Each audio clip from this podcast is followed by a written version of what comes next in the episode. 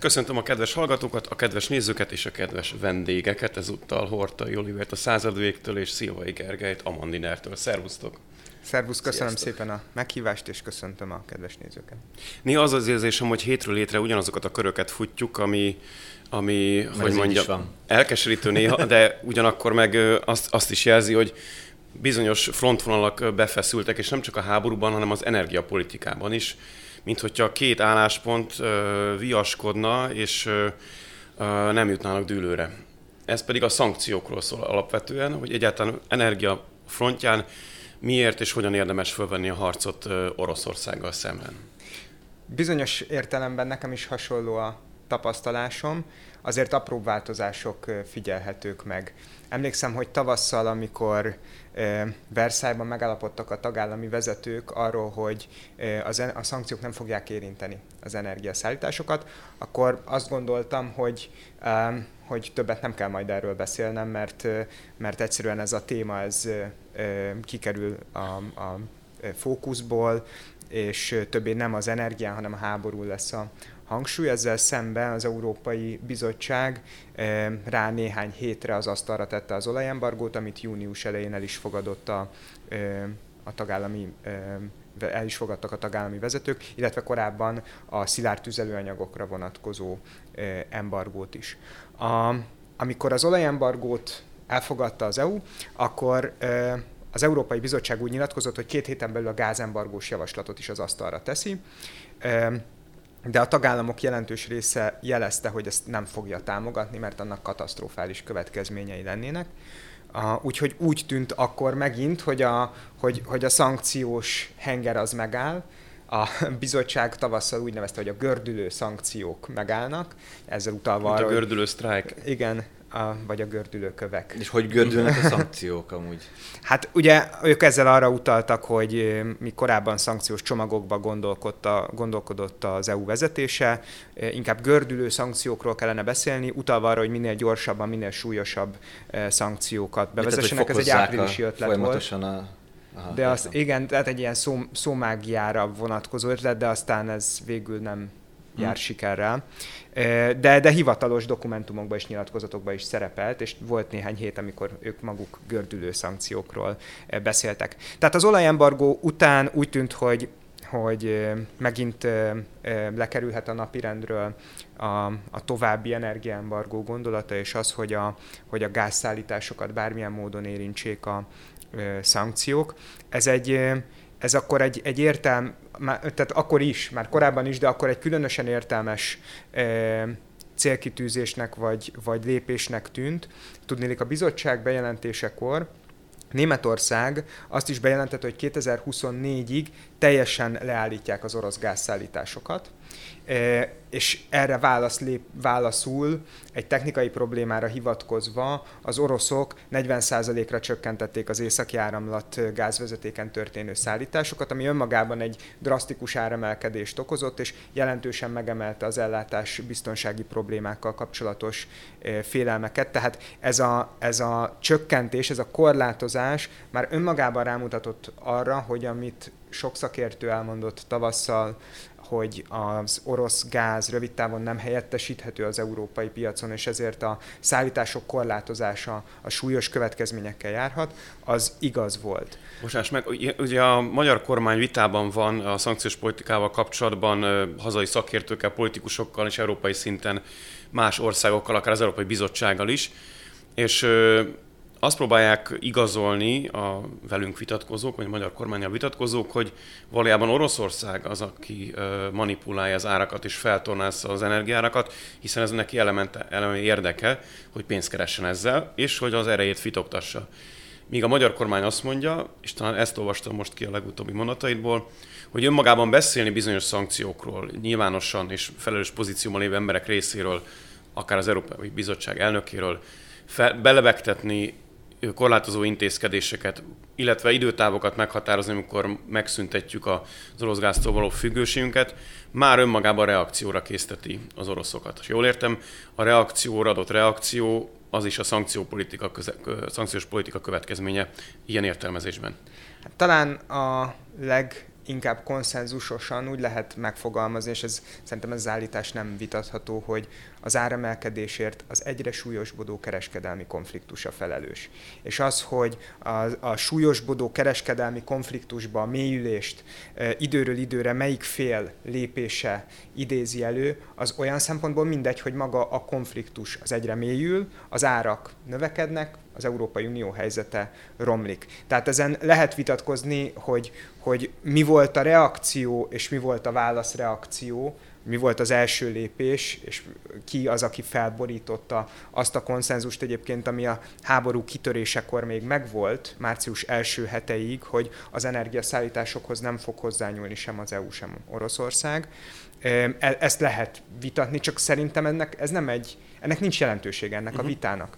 Tehát az, hogy az elmúlt hónapokban ki volt, a, aki nagyobb disznóságokat hajtott végre, vagy méltánytalanul, méltánytalanabbul járt el, ez, ez szerintem nem egy konstruktív vita. A konstruktív vita az az, hogy hogy lehetne a kereskedelmi konfliktust enyhíteni annak érdekében, hogy az EU helyzete e, e, javulhasson. Egyébként Oroszország magatartására vonatkozóan az én személyes véleményem vagy tapasztalatom az az, hogy, hogy a személyes magyarázatom Oroszország magatartására az nem az, hogy ők az erejüket akarják fitoktatni, hanem egyszerűen nekik mondjuk például a júniusi korlátozás, északi áramlat korlátozás, az konkrétan az anyagi érdekük volt, és a megváltozott helyzet ezt az optimális árazási stratégiát eredményezte. Tehát korábban a, az, az orosz jó árazási stratégia, vagy Oroszország szempontjából a kedvező árazási stratégia az az volt,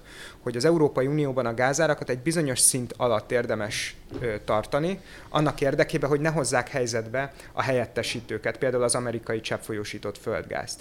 Csak hogy onnantól kezdve, hogy Németország bejelenti, hogy 2024-ig hatodik haszakad a szállításokat, azokat megszüntetik. Onnantól kezdve az optimális stratégia orosz szempontból megváltozik, és az az új optimális stratégia, hogy a, ebben a rendelkezésre álló két évben, amit lehet az utolsó eurocentet is kisajtolom a, a németekből. Mivel Oroszország az Európai Unión, az Európai Unióban ármeghatározó szereplő, hiszen nagyon nagy mennyiségű gáz szállított az elmúlt években a kontinensre, ezért ezért a mennyiségek változtatásával nagyon hatékonyan képes az árakat befolyásolni. És innentől kezdve orosz oldalról viszonylag könnyen kiszámítható, hogy melyik az a mennyiség, mekkora az a mennyiség, aminél az áremelkedés még optimális, a lehető legnagyobb profitot eredményez uh-huh. számukra.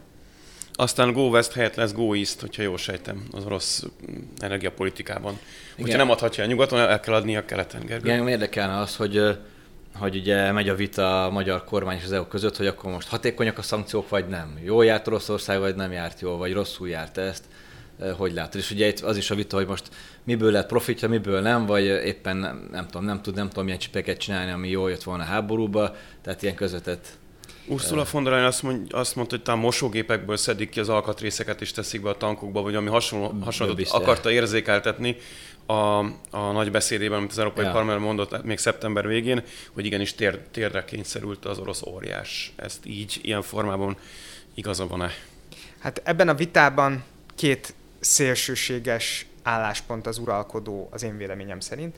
Az egyik álláspont az az, hogy Oroszország nyer a háborún. Oroszország nyer a szankciókon. Szerintem ez általánosságban nem igaz. Oroszország ideiglenesen, például az áremelkedésen keresztül képes volt jelentős mértékben növelni az energiaexport bevételeit. Viszont ezt az összeget ő gyakorlatilag egy az egybe elköltötte a háborúra, és középtávon, hosszú távon, távon most veszíti el az egyik prémium piacát, az európai piacot.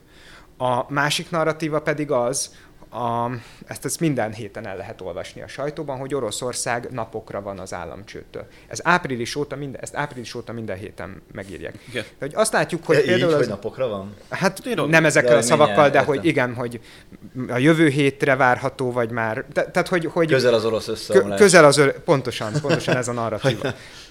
ez láthatóan nem így történik. Oroszország nem, hogy nem mérsékelte, hanem fokozta a háborús cselekményét, magatartását. Tehát láthatóan a szankciók nem okoztak elegendően nagy gazdasági hatásokat eh, ahhoz, hogy, hogy Oroszországot jobb belátásra eh, térítsék. Hát én azt látom, hogy és akkor, és akkor ennyit Oroszországról. És, a másik lehet, felelnek... egyáltalán, lehet egyáltalán olyan, hogy mondjuk az oroszoknak nagyon szarul esnek a szankciók, de, de mondjuk, mint egyébként egy csomó ilyen szankcionált rezsim a történelemben, Irán, Kuba, stb., de egyébként nem érdekli őket, és akkor is tovább csinálják. Tehát, hogy, hogy akarattal tesznek a szankciókra. Hát ez egyelőre opció, ez, ez egyelőre ez ö, ö, zajlik. Ez Tehát más területeken, ö, nem az energetikában, hanem mondjuk például a technológia transfer vagy a pénzügyi rendszer tekintetében, ott azért okoz problémákat ö, Oroszország számára az a vagy okoznak problémákat azok a szankciók, amiket az EU és az Egyesült Államok bevezettek velük szemben, csak Ugye az ígéret az az volt tavasszal, amikor az Európai Bizottság az első szankciós csomagot az asztalra tette, hogy, illetve amikor Joe Biden energiaembargót vezetett be, hogy ezek a szankciók, ezek gyorsan jobb belátásra fogják késztetni Oroszországot, háborús cselekmény lezárására fogják késztetni Oroszországot. Joe Biden úgy fogalmazott, hogy szétzúzzák az orosz gazdaságot. És ezt még nem az északi ezzel... áramlatra értette? Akkor. Nem, ez még akkor nem erről volt szó, bár már akkor is beszélt az északi áramlatról. És ezzel párhuzamosan a szankciók az európaiaknak nem fognak elviselhetetlenül nagy terheket okozni. Mm. És mhm. most arra világossá vált, hogy mind a két ígéret megdőlt. Egyrészt az orosz gazdaságot ez megint csak szómágia, hogy akkor most szétzúzta, vagy nem, vagy az az orosz visszaesés, az tekinthető a szétzúzásnak, vagy sem. Igen, de nem térítették el. Ez egy a retorikai túlzás. Igen, de nem térítették el a szankciók Igen. a háborús magatartásától. Viszont ezzel párhuzamosan egyértelműen látható, hogy az Európai Unió egy rendkívül mély válság felé sodródik, aminek nagyon nagy tömegekre nagyon súlyos egzisztenciális következményei lesznek. Itt kötnék át egy kicsit ilyen belpolos témára, és ugye konzultáció, nemzeti konzultáció indul a témában, hogy a magyar emberek is elmondhassák a véleményüket. Ö, és ugye, hát szokás ezeket a konzultációkat azért kritizálni, hogy alákérdezés van, ö, erre mondják azt elemzők, hogy igazából ez nem a klasszikus értelme vett konzultáció, ez egy megerősítő kérés a kormány részéről, hogy bizonyos nagy nemzetközi vitákban kapjon egy olyan felhatalmazást, amivel nagyobb súlyjal tudja a, az akaratát, vagy a véleményét érvényesíteni, és akkor hát most az elsősorban Gergőtől kérdezném, hogy te kitöltöd-e ugye a konzultációt, és látsz esélyt annak, hogy ennek a véleménynek a becsatornázásával adott esetben Ursula von der Leyenig érnek majd ennek a kvázi nyomásgyakorló eszköznek a hatásai. Kitöltöm és visszaküldöm, de, ne, de nem hiszem, hogy Ursula von der Leyenikre ez nagy hatást gyakorolna. Ugye a, igen, sok kritika éri a nemzeti konzultációs kérdőíveket, vagy, vagy egyáltalán ezt a műfajt, mondjuk így 2010 a legelején én is szkeptikus voltam, hogy egy furán tekintettem rá, de az a helyzet, hogy egyrészt létezik hasonló intézmény, például a franciáknál van ilyen intézmény, másrészt nyilván egy, egy nemzeti konzultációs kérdőív az nem egy szociológiai tudományos mély interjúnak a kérdésorát fogja tartalmazni, tehát más műfaj, és nem, nem, nem azért, mert rossz tudósok írták, vagy mert nem tudósok írták, vagy ilyesmi, hanem mert ez nem az a műfaj. Tehát amát a körtével hasonlítunk össze.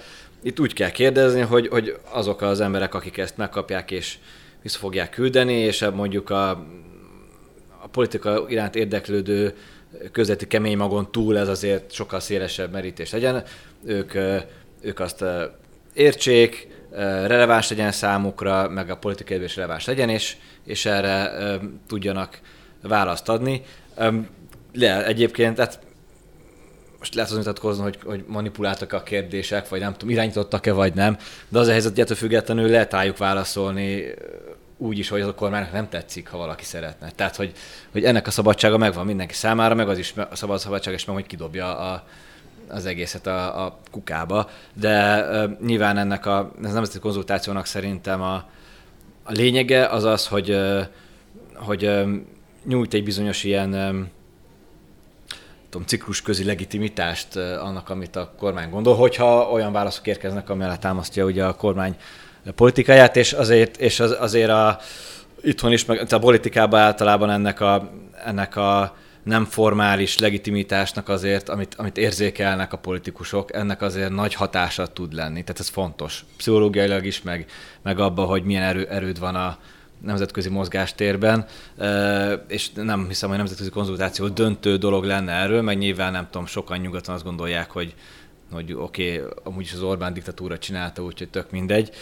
De így egy, egy tényezőnek azért szerintem jó lehet abba, hogy felmutassa a kormány, hogy, hogy ő ezt megkérdezte, tehát mindenki lecsakolhatja az egész nemzetközi világba, hogy mik voltak a kérdések, aztán gondolhat róluk, amit akar, de, de nyilvános, tehát hogy nem nincs eltitkolva semmi. Úgyhogy szerintem ez egy legitim eszköz, demokráciában élünk, mi sem demokratikusabb, mint megkérdezni az embereket akár ciklus közben is arról, hogy mit gondolnak, aztán meglátjuk.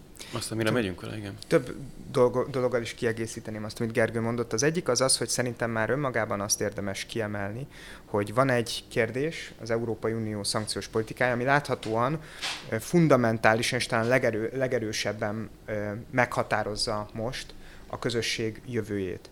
Az, hogy a magyar kormány kikéri ebben az emberek véleményét, elsőként az Európai Unióban, és ez alapján orientálja a saját politikai cselekedeteit, szerintem ez, ez már önmagában sokat mondó. A módszertani ügyekhez. Az Európai Bizottság amikor időről időre fölteszik neki a kérdést, hogy ezt egyébként milyen alapon, például a szankciókat milyen alapon teszi az asztalra, amikor ezt az európaiak többsége nem támogatják, akkor, akkor olyan kérdőívekre, olyan kutatásokra hivatkozik, amelyek nagyon erősen irányítottak. Mondok egy példát.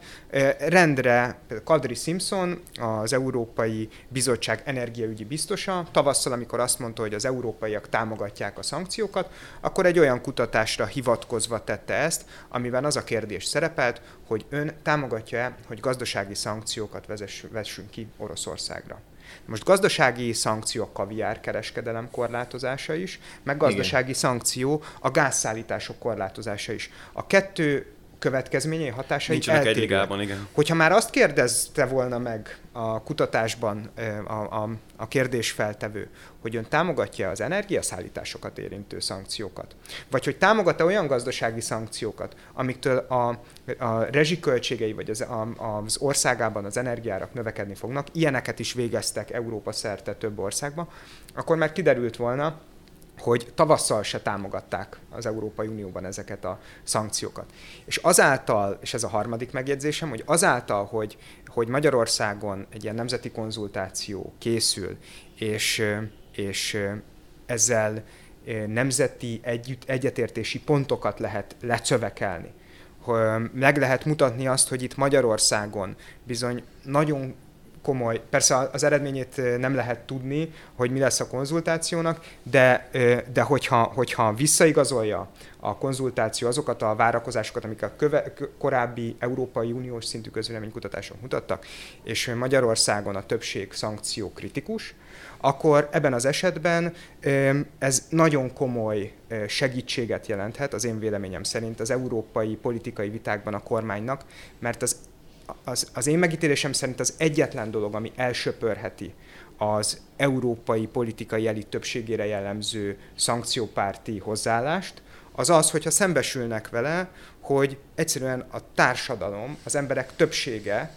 az ezt nem támogatja. Talán az a német, talán bocsáss meg, a, a német külügyminiszter asszony mondta, hogy ő a saját választóival is szembe helyezkedik adott esetben, hogy megvédje az, a Ukrajna védelmében tett önfeláldozó mondjuk így most rövidítem, tömörítem a mondandóját, intézkedéseket. Tehát úgy tűnik, hogy az európai elit befeszült ilyen tekintetben, és akkor itt idézném Hernádi Zsoltot, aki a, egy gazdasági fórumon beszélt most a héten ezzel kapcsolatban, és azt, hogy egy, csak a címe a cikknek egyébként ez, hogy Európa eltört, a politika ördög szekerén utazik az üzlet.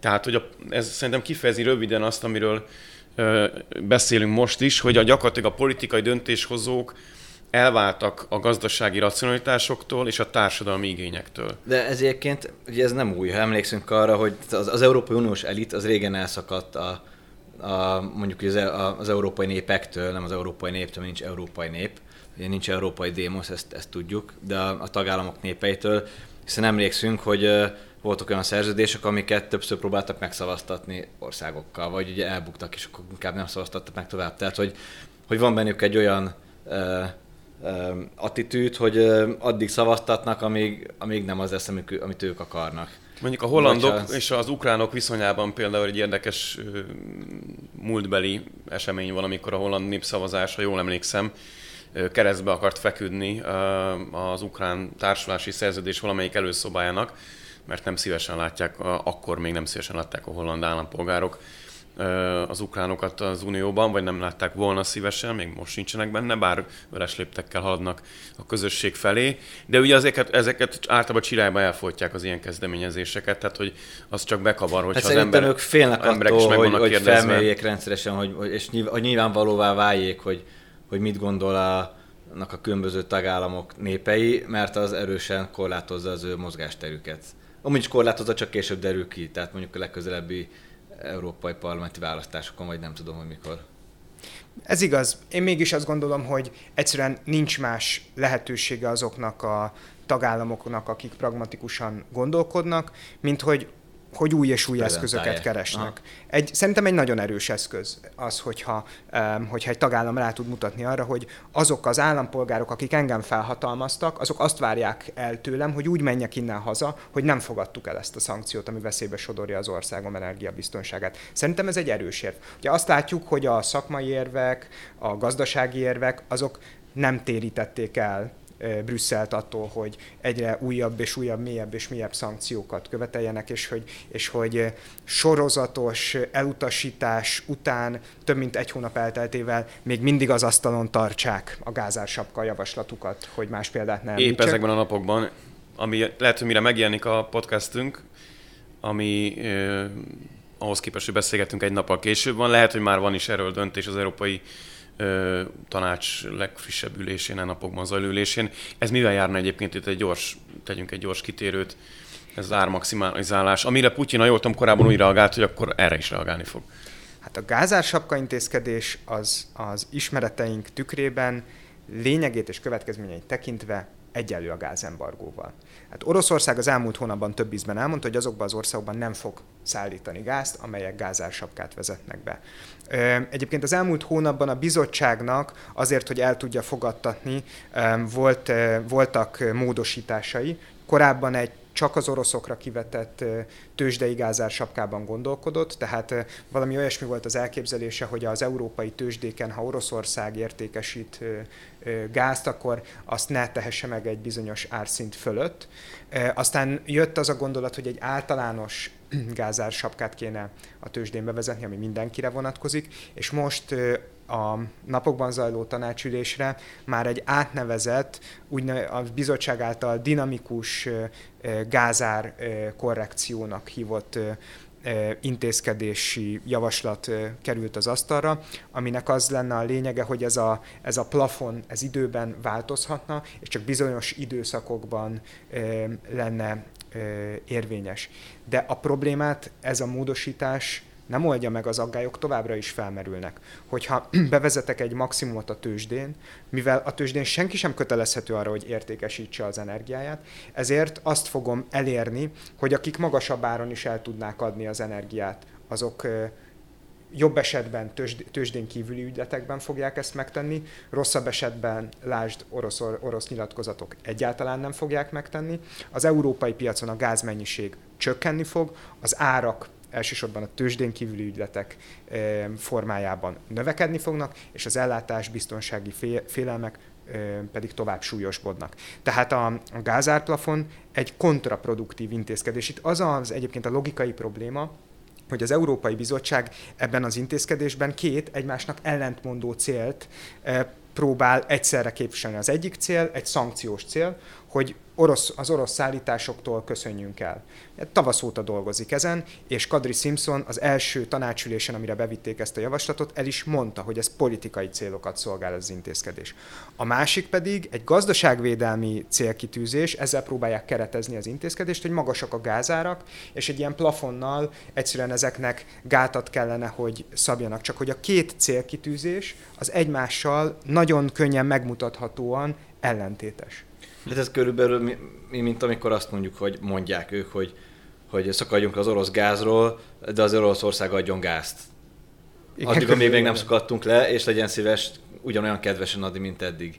De azért anyázok az oroszokat. Tehát, hogy... Szintén friss hír, hogy Franz Timmermans bizottsági korifeus leteremtette állítólag Szijjártó Péter, magyar külügygazdaság és külügyminisztert, amiért egyáltalán szóba állunk mi, Kit magyar kormány. Rövid reakció, de egyébként, hogyha nem budapesti perspektívából nézzük azt, ami történik mondjuk a magyar kormány és az orosz fél között, hanem mondjuk egy ilyen elvakultan háborúpárti berlini vagy brüsszeli fórumról, vagy oda projektáljuk magunkat, és elképzeljük, milyen lehet onnan nézve Magyarország és az otthoni sajtótermékekre hagyatkozva, akkor Magyarország tényleg egy ilyen utolsó csatlósként tűnik föl, aki, aki feladva a közös európai elveket és értékeket, most értsétek jól, idézőjelben mondom, hajlandó szóba állni egy háborús agresszorral. Hát, vagy legalábbis az Európai Bizottság és Franz Timmermans következetesen ezt a képet próbálja Így van. lefesteni Magyarországról. a A, én szerintem az abszurd az nem az, hogy Magyarország a legnagyobb ö, energiabeszállítójával, akinek kiszolgáltatott, leül tárgyalni, és ezzel megpróbálja biztosítani a jövőbeli ellátását. Az abszurd az sokkal inkább az, hogy az Európai Bizottság, élén Franz Timmermanszal, az elmúlt fél évben minden egyes szankciós csomagot úgy tett a tagállamok asztalára, hogy mindössze néhány nappal korábban gyakran a sajtóból értesültek annak a tartalmáról, hogy semmilyen megalapozó tanulmány nem készült semmilyen hatástanulmány a bevezetés következményeiről, hogy semmilyen konzultáció, zártajtós konzultáció nem végeztek a tagállamok között, hanem egyszerűen a, a média nyomás segítségével megpróbálták rákényszeríteni a tagállamokat arra, hogy egyszerűen fogadják el az intézkedésüket. És utána, amikor a tagállamok jelezték a média megjelenés és a, és a média nyomást követően, hogy hát nekünk ez, ez az intézkedés ez nagyon fájna, akkor utána újabb média nyomást helyeztek rájuk, hogy, ez a, hogy ezek a tagállamok ezek rombolják az Európai Unió egységét. Ez... Ami egység, amilyen egység nem létezik, csak próbálják, próbálják megteremteni, és úgy állítják be az állítólagos többség álláspontot, ami szerintem az sem biztos, hogy igaz, hogy többségi, mintha az egy egység lenne, és akik nem értenek egyet, azok rombolnák ezt az egységet. Tehát logikailag fordítva gondolkodnak, mint ahogy, mint hogy van a, a dolog. Én szerintem az egység, mint cél, az, az, az, az jó és releváns, különösen egy ilyen ö, konfliktusos időszakban, csak csak az, amit az Európai Bizottság csinál, az nem az egység irányába tereli, sem kinézetben, sem a valóságban a tagállamokat, hanem éppen ellehetetleníti a, a, a, az egység lehetőségét is. Játszunk el a gondolattal, hogy a magyar választópolgárok nagy számban elmennek, részt vesznek a konzultációban, visszaküldik az éveket, kitöltik az interneten.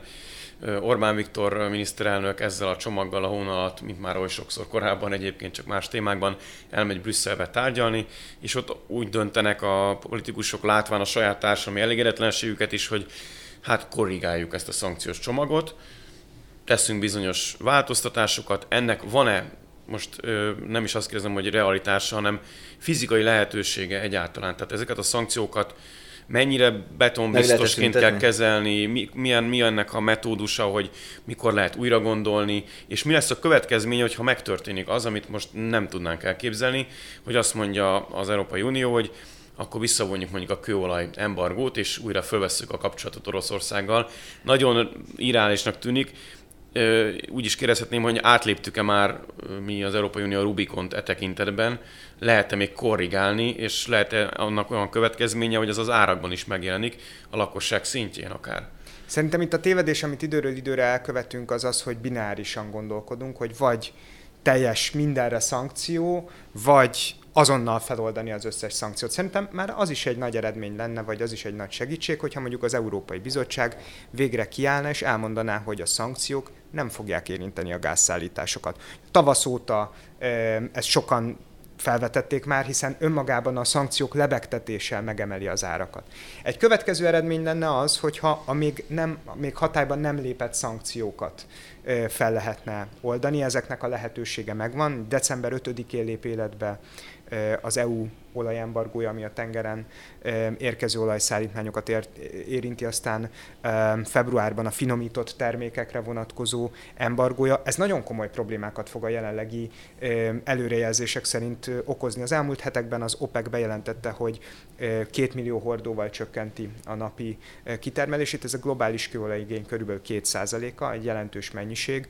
Miközben pont azt kérik tőlük az amerikaiak is, hogy növelje. Pontosan. Az amerikai Egyesült Államok energiaügyi minisztériuma az elmúlt hónapokban arra kérte a finomítókat, hogy az export helyett inkább a saját készleteiket töltsék. Ezzel párhuzamosan az amerikai készletek, stratégiai készletek felszabadítása zajlik, ami előbb vagy utóbb be kell, hogy fejezzék ezt a gyakorlatot. Tehát a, a kőolajpiacon, nyersolajpiacon komoly szűkületekre van esély a következő hónapokban. Nagyon nagy Tehát segítség lenne. Nagyon, nagyon nagy segítség lenne, hogyha, így van, nagyon nagy segítség lenne, hogyha önként nem kellene lemondani az Európai Uniónak a egyébként leg, egyik legfontosabb partnerét, a világ második legnagyobb kőolaj kitermelőt jelentő orosz szállításokról. Vannak meglévő szankciók, amiket szintén az én véleményem szerint fel lehetne oldani, tehát ilyen például a szilárd tüzelőanyagokra vonatkozó már hatályba lépett szankció, augusztusban lépett hatályba. Hát olyan dolgokat látunk, ami egészen elképesztő. Európába, Dél-Amerikából, meg Ausztráliából érkeznek szénszállítmányok mondanom sem kell, hogy nem túl olcsón, de meg, meg nem túl környezetbarát módon. De mi nem termelünk ki szént, mert az csúnya dolog. Hát de, egyébként... de ezért veszünk máshonnan, akik viszont kitermelik. Amennyit lehet, annyit kitermelünk, csak egyszerűen olyan gyorsan nem lehet a kitermelési ja, a kapacitásokat, meg elsősorban a lengyelek náluk a legnagyobb a, a szénfelhasználás. De a lényeg az az, hogy ez is ö, segítene a, a az Európai Unió helyzetén, tehát szerintem inkább ilyen lépcsőzetesen kell gondolkodni. Az is lehet, hogy vannak olyan szankciók, amik nem ártanak különösebben az Európai Unióknak, amiket meg is lehetne ad abszurdum hagyni. Szerintem azokat a szankciókat kellene felülvizsgálni első sorban, amik az Európai Uniónak nagyon nagy eh, fejtörést okoznak, és persze abban igazad van, hogy vannak olyan területek, amik, amiket már nem lehet visszacsinálni. Tehát az északi áramlatot ért célzott támadás előtti időszakban nem fogunk eh, visszatérni.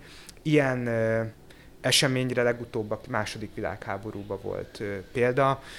Még nincs arra vonatkozó hivatalos információ, hogy mennyi időbe telne kiavítani a e, vezetékeket, és hogy ezt egyáltalán Kifizetni. meg fogják-e tenni, kifizetni. Nyilván csak akkor van értelme, hogyha utána szállítanának rajta a szereplő gázt.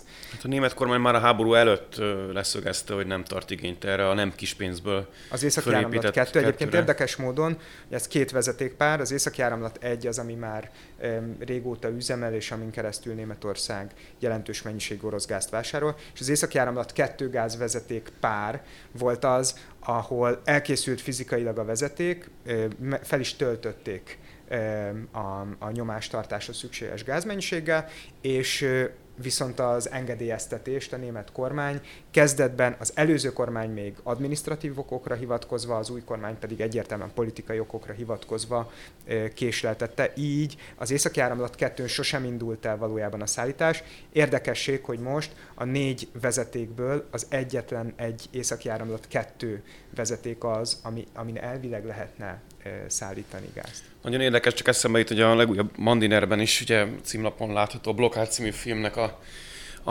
a, hát nem a plakátja, hanem a, mondjuk az ajánlója és két főszereplője, és ugye ez a sztori a, a taxis blokkád idejét és az akkori kihívásokat dolgozza föl, amikor egyébként a barátság vezetéket hirtelen elzárták a szovjetek, mert nem tetszett nekik a, a magyar kormány álláspontja bizonyos kérdésekben, amikor pedig kisimultak a kedélyek, akkor új, újra nyílt a, az üzletelés lehetősége, és hát ugye akkor pedig nem administratív problémák, hanem technikai gondok voltak, ahogy most is megjelennek, és, és, és amire a, hivatkozott az or, or, szovjet És amikor újra nyílt, akkor, akkor sem a régi Varsói szerződéses áron, hanem a már kicsit tehát ugye ez csak az a történelmi perspektíva, hogy a kiszolgáltatottságnak az előzményei azok nagyon messzire nyúlnak vissza, de szóba került az Egyesült Államok, és a század vég nem régi közölt kutatása alapján azt tanultam meg, hogy a magyar társadalom tisztában van vele, hogy az Egyesült Államok és Kína nyer igazán ezen a háborún szemben az Európai Unióval. Hát az arról, hogy az Európai Unió hogyan jár, arról most elég sokat beszéltünk, de közelednek, tényleg nagyon közel vannak a félidős választások, ezt néha meglebegtetjük az Egyesült Államokban. Hogyha az Egyesült Államok keres ezen a konfliktuson, és egyébként is távol van tőle helyileg, plusz egy régi ellenfelét, Oroszországot egy kicsit meg tudja rángatni, Európát, aki riválisa, meg tudja gyengíteni, és az egészen nem nyer Kína annyira, mint amennyire nyerhet, akkor mi változást remélhetünk az amerikai politikában, hogyha meg is változik az adminisztráció. Ezt részben Gergőtől is kérdezem, sőt, mint Amerika szakértőnket itt a Mandinernél, ja. hogy ö, számíthatunk-e arra, hogy elmozdul az amerikai politika, mert ugye arra a magyar kormány is többször utalt, és mások is azért ezt most már elismerik, hogy Amerika nélkül béke biztosan nem lesz. Ugye itt eddig a szankciókról beszéltünk, de az igazi megoldás az lenne, hogyha elhallgatnának a fegyverek. Az helyzet, hogyha, a, hogyha mondjuk nyernek a republikánusok a félidős választásokon, tehát a, a Washingtoni kongresszusnak mondjuk az alsóházát átveszik, de esetleg a felsőt is, arra kevesebb az esély, de lehet rá, akkor mondjuk különféle külföldi akciók pénzügyébe bele tudnak nyúlni, tehát megszavazzák, vagy nem szavazzák meg, de azért alapvetően a, a külpolitika az erősen elnöki jogkör, és az a mondás, több amerikai professzorral beszélgettem, akik mint vannak Magyarországon, meg, meg másokkal is, hogy, hogy általában, ha a félidős választásokkor nyer az, az aktuális ellenzék, már pedig ez gyakran történik Amerikába, ez a dinamikája a, a választásoknak, akkor ugye beáll egy ilyen paralizált helyzet, hogy, hogy nem nagyon tudnak belpolitikai törvényt hozni, mert hogy nem ugyanazt akarja a két fél, és ilyenkor az elnök adminisztrációk a mozgásterek tekintve elkezdenek a külpolitika felé fordulni. Na most a Biden adminisztráció elkezd a külpolitika felé fordulni, és még jobban arra koncentrál, az nekünk nem lesz jó. És főleg nem háborús tekintetbe, pláne egyébként hozzátéve azt, hogy hogy az ukrán-orosz háború ügyében egyébként néhány hangot leszámítva alapvetően az a konszenzus Amerikába, sőt a, a Trump óta erősen gyengülő egykori neokon héja vonal felerősödött. Hát előjöttek a zsigeri oroszláns reflexek. Ezt, hát ezt mi is értjük, mert nálunk is tudtak az oroszok, vagy nálunk itt voltak az oroszok, de, de ráadásul ugye a Biden adminisztráció hiába demokrata, tele van ilyen ex-neokonokkal kül, külvonalon, külpolitikai vonalon, és, és, és, és ugye az, az az egyveleg áll össze, hogy ezt az intervencionista neokon politikát, amit a republikánusok toltak sok ideig, azt ötvözik a, a Hillary meg Biden féle progresszív um, utopikus világ megváltással uh, és terjesztéssel, tehát most nem csak demokráciát terjesztenek, hanem nem tudom, LMBTQ jókat meg háborúznak. Ukrajnában szóval és a kettő erősíti egymást. Szóval szerintem elég agresszív uh, amerikai külpolitika van, és a félidős választások után sem fog ez megváltozni. Majd meglátjuk a következő elnökválasztást. A részteket nem tudok, de nyilván meglátjuk a félidős választást is, hogy mi lesz. Uh-huh. És ez még két év, igen. Egyébként az, az azt, ugye beszéltünk sztereotípiákról, vagy képekről, hogy most akkor Oroszországnak milyen a gazdasági és anyagi helyzete mindez a szankciók következtében. Ugye Európa kapcsán elég alaposan részleteztet, hogy hogy mennyire a ködben ö, ö, vészel a, a jövő, hogyha azt nézzük, hogy az energiabiztonságunk hogyan alakulhat mindezek nyomán a következő hónapokban, a tél közelettével, de hogy tényleg Amerika mennyire jár jól ezzel az ügyjel, azt, azt azért egyébként, arról kevesebb szó esik. Egyébként Amerikában ugye most 8,3 az inflációval, hogy így jó, 8 fölött van. Az sem kicsi adat. Nekik ez nagyon jelentős, de szóval a gazdaságok nincs úgy jó helyzetben, hogy, hogy annyira megengedhetnénk magunknak ezt a háborút, de nyilván mármint ugye a társadalom élete, meg a post-covid, minden egyéb, de azért az Amerika az ilyeneket beszokták vállalni. Szóval tudod, otthon, otthon baj van, akkor esetleg valami külpolitikai sikerrel mindig lehet kompenzálni, ez régi, régi tapasztalata a, a történelemnek, és, és a Biden rá is arra, hogy háborús prezident, war president, ez egy ilyen elnöki, elnöki tipológiákban az egyik fajta ilyen dolog, és a háborús elnökök rendszerint újra nyeri, tehát nyernek még egy kört. Tehát nem nagyon van olyan háborús elnök, aki csak George egy ciklus, igen, igen. egy ciklust volt. Szerintem a Biden nem fog háborús elnökként rögzülni így igazán. Hát azokkal a jelenetekkel, amikor elesik a bicikliével, és, nem, és bemond egy halott képviselőt üdvözöl egy rendezvényen, az azért nem a a klasszikus értelmet tábornoki image az, ami eszembe jut róla. Na de van az LNG Amerikának, amelyet mm. egy eléggé környezetszennyező módszerrel termel ki, kőolajt is, meg földgázt is. Ha jól értjük a Ursula von der Leyen-t, akkor akkor ő amerikai forrásra szeretne tám- te, te, szeretné, hogyha támaszkodna a jövőben Európa gázügyben is, szemben mondjuk Oroszországgal. Ez reális forgatókönyv, mennyire drága, és mennyire van elég LNG abból, amit Amerika előállít. Az Európai Bizottság tavasszal már kötött egy új hosszú távú szerződést az Egyesült Államokkal, aminek keretében idén 15 milliárd köbméter, a következő években egyre több, és ez 50 milliárdra növekszik évente köbméter földgázt, cseppfolyósított földgázt vásárolunk majd tőlük. Az, hogy ez mennyiben lesz képes kiváltani az orosz gázt, teljes egészében nem, a tavalyi évben 155 milliárd köbmétert importáltunk Oroszországból, tehát emellett szükség lesz majd kiegészítő forrásokra is. Ezek egyébként Amerikából is érkezhetnek, csak vagy más. Bocsáss meg, hogy a léptéket, jól tudom, hogy 10-11 milliárd köbméter körül van csak Magyarország éves gázfogyasztási igénye. Hát ez nem egy nagyon nagy szám a 155 milliárd egész Európára vetítve. A 155 milliárd az nagy, a 15 milliárd nem olyan nagy. 155 milliárd, amit az oroszoktól vettünk uh-huh. tavaly, az EU egésze, Értem. 15 milliárd pedig az a többlet, amire idén egy hosszú távú szerződést kötöttünk, vagy egy hosszú távú szerződést kötöttünk, aminek az idei mennyisége 15 milliárd, 15 milliárd köbméter. De valóban középtávon ezt a prémium piacot, ami az Európai Unió gázpiaca, ezt egyébként az oroszok hív, hívták így, vagy az oroszok mondták, ezt ennek egy jelentős részét az Egyesült Államok átveheti. Ezen túl én úgy látom, hogy, a, hogy azok a gazdasági... Tende, hát az, hogy az EU ilyen mértékben kiszolgáltatottá vált az orosz energiahordozóknak, az részben annak a következménye, hogy pusztán a földrajzi és az infrastruktúrális Igen. adottságok miatt e, egyszerűen az Drága árversenyt azt mindig az oroszok mm. fogják e, megnyerni más beszállítókkal szemben.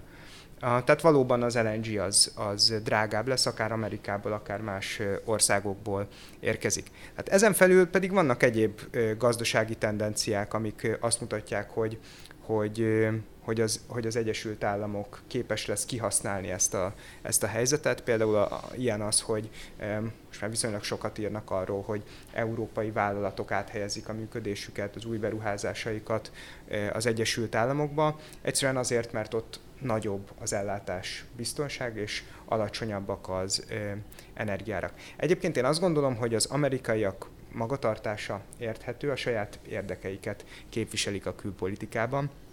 A kínaiak magatartása is érthetők, örülnek annak a nagy mennyiségű olcsó energiának, ami, amiről az európai amit az Európai Unióból Oroszország képes átirányítani hozzájuk, ugyanez igaz Indiára is, és, ezek, és ezeket hasznosítják.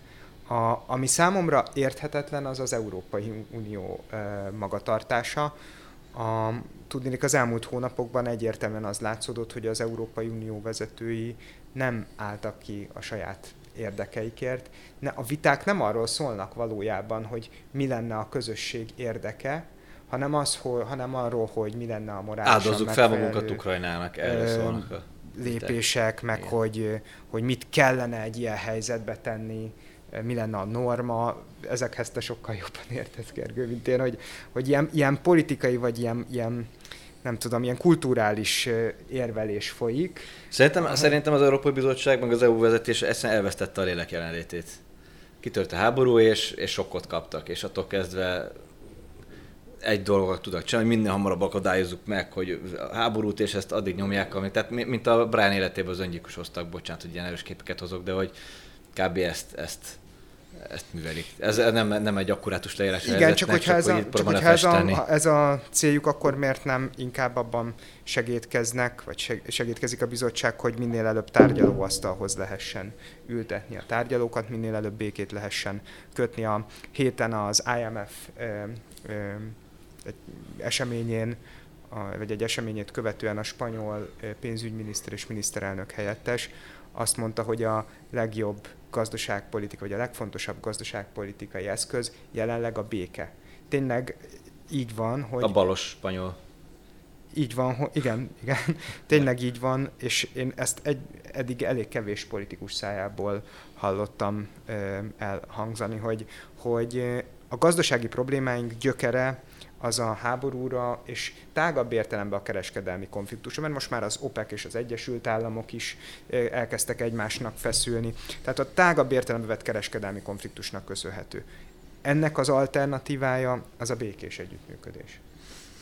Kevesen mondják, Ferenc pápa, Orbán Viktor és mi, és majd kiderül, hogy Magyarországon ezt hányan gondolják még így, legalábbis ezt meg fogjuk tudni. Meg úgy tűnik, hogy a spanyol És akkor sorakoznak föl szépen azért lassan.